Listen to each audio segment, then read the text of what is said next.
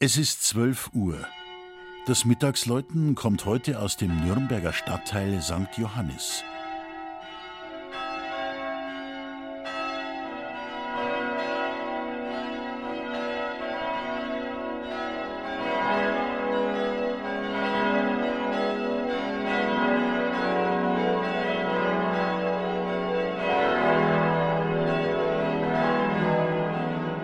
Beim Gedanken an St. Johannis, nordwestlich der Nürnberger Altstadt gelegen, kommt vielen Menschen erst einmal der bekannte Johannisfriedhof in den Sinn, mit den alten liegenden Grabsteinen und den in Erz gegossenen Epitaphien, die an Leben und Wirken berühmter Nürnberger erinnern wie Albrecht Dürer, Veit Stoß oder Anselm Feuerbach. Und wer im Sommer schon einmal über diesen Friedhof gegangen ist, war erstaunt über die vielen roten Rosen, die dort besonders schön blühen. Aber St. Johannis kann mit einer weiteren Besonderheit aufwarten.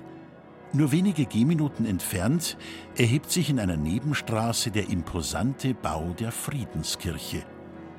Sie ist die Hauptkirche der evangelischen Gemeinde. In ihrem Chorraum, der ungewöhnlicherweise nach Westen ausgerichtet ist, beeindruckt die Besucher ein mittelalterlicher Flügelaltar aus der Werkstatt Michael Wohlgemuths. Eine weitere Besonderheit der Friedenskirche ist nur zu hören. Ein elfstimmiges Glockenensemble, über 400 Zentner schwer, mit einer nicht alltäglichen Tonfolge, die sich über zwei Oktaven erstreckt. Das Geläute wird angeführt von der 175 Zentner wiegenden Friedensglocke, die im Ton Fis Null erklingt. Sie wurde 1927 von einem Gemeindemitglied gestiftet, aus Dankbarkeit für die Genesung von schweren Verletzungen im Ersten Weltkrieg.